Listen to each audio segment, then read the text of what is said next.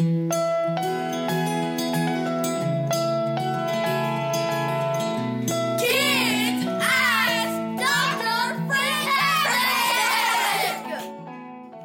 there.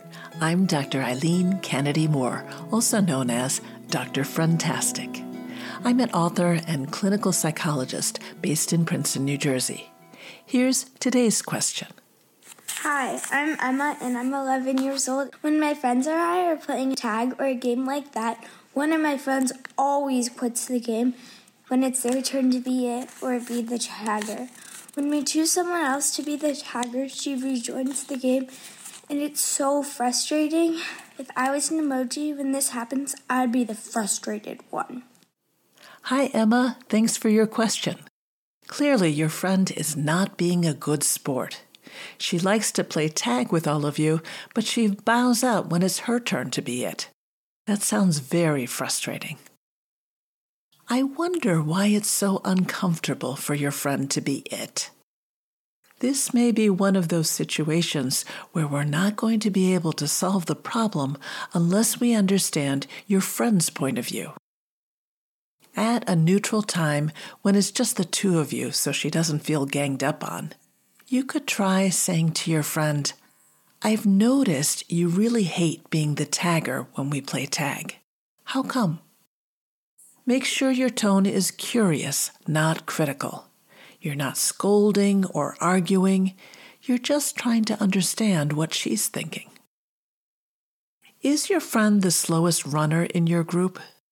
It may be that she's afraid if she becomes the tagger, she won't be able to catch any of the rest of you and she'll be stuck as the tagger.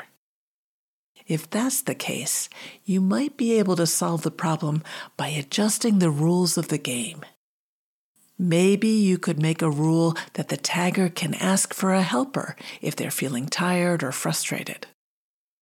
Another possibility is to create an extra way to stop being the tagger besides catching someone.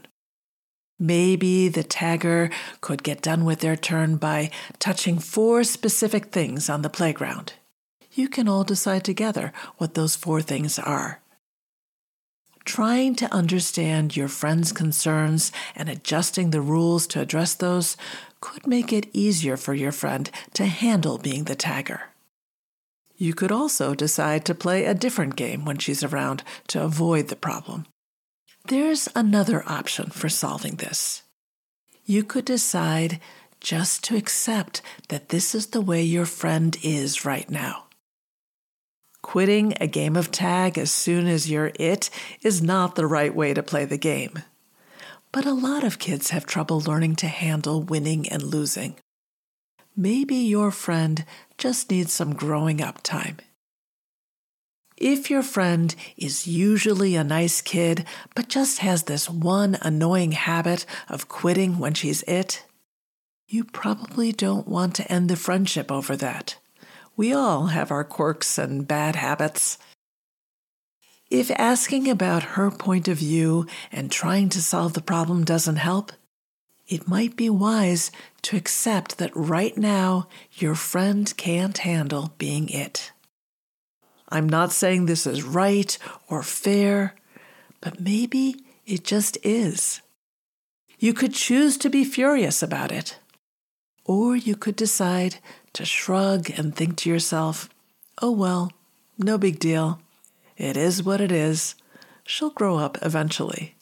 And then just keep the game going. Accepting things we don't like isn't easy, but sometimes it's the kind thing to do. This has been Kids Ask Dr. Friendtastic.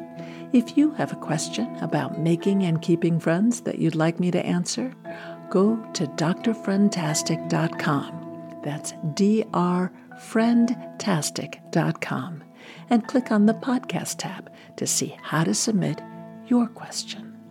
And be sure to check out my books for kids about friendship Growing Friendships, a kid's guide to making and keeping friends, and my new book, Growing Feelings, a kid's guide to dealing with emotions about friends and other kids. They're available through your library or wherever you buy books.